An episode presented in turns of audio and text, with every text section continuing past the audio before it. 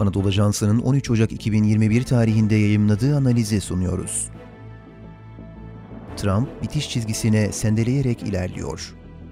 Yazan Dr. Adam McConnell, mütercim Ömer Çolakoğlu, seslendiren Halil İbrahim Ciyer. 6 ve 7 Ocak günleri normal bir şekilde geçmiş olsaydı birçok Amerikan medya kuruluşu Sweet Georgia Brown veya Georgia On My Mind gibi ünlü ve sevilen şarkılara göndermeler yapıyor olacaktı. Sürpriz bir bitişle Georgia eyaletindeki çifte ikinci tur seçimlerinde her iki senato yarışını da Demokrat Parti adayları kazandı. O da anketler öngörüldüğü gibi ucu ucuna.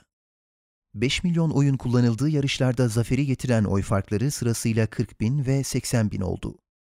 Senato, Demokrat ve Cumhuriyetçi Parti senatörleri arasında eşit bir şekilde 50'ye 50 bölünmüş olsa da bu sonuç kongrenin kontrolünü Demokrat Parti'ye veriyor. Bunun nedeni eşitliği bozan oyun, Demokrat Parti'nin seçilmiş başkan yardımcısı Kamala Harris tarafından kullanılıyor olacak olması. Kongre binası işgali.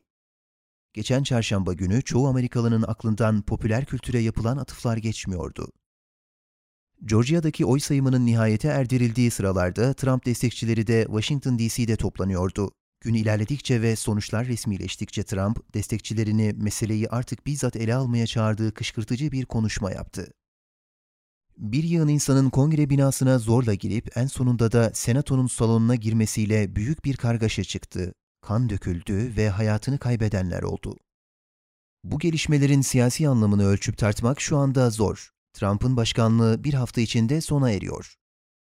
Ancak ister yargılansın, ister hapse atılsın, hatta ister 2024 başkanlık seçimlerinde aday olsun, Trump, hararetli siyasi emellerin odak noktasında kalacaktır. Trump'ın bazı davranışlarının muhtemel bir 2024 adaylığına yönelik olduğuna dair şüphelerim var. Sonuçta 2024 seçimlerine yönelik kampanya 2022 ara seçimlerinden hemen sonra, yani gelecek yılın Kasım ayında başlayacak. ABD medyasını takip edenler tartışmada ABD Anayasası'ndaki 25. ek maddenin gündeme geldiğini fark etmiş olabilirler. Senato'nun Trump'ı mahkum etmesi hala şüpheli olduğu için Demokrat Parti ve aynı saftaki medya kuruluşları Başkan Yardımcısı Mike Pence'e 25. maddeyi devreye sokması için baskı yapmaya çalışıyor.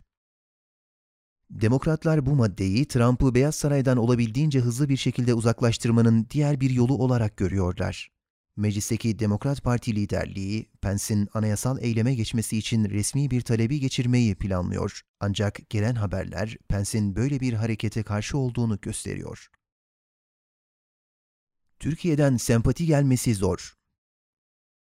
Türkiye'de çıkan haberlerin genel karakterini belirleyen hal, özellikle son 10 yılda hem Cumhuriyetçi hem Demokrat yönetimlerin yetkilileri tarafından Türkiye'ye karşı alınan pek müessif tavırlara yönelen şekilde ya bir şok ya da ABD'nin içine düştüğü duruma dair alınan keyif oldu. Türk sosyal medyasında gördüğüm en keskin yorumlarsa 6 Ocak Washington darbe teşebbüsü kışkırtıcılarının kanunun izin verdiği son hadde kadar yargılanacağını taahhüt eden ABD'li yetkililere yönelik sözler oldu.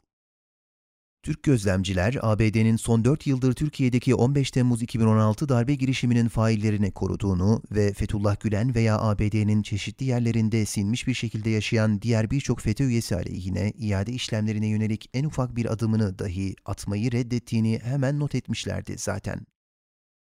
New York Times yayın kurulu Perşembe sabahının erken saatlerinde yaşananların takipçilerini şiddete teşvik eden Trump için sonuçları olması gerektiği çağrısında bulunan bir yorum yazısı yayımladı.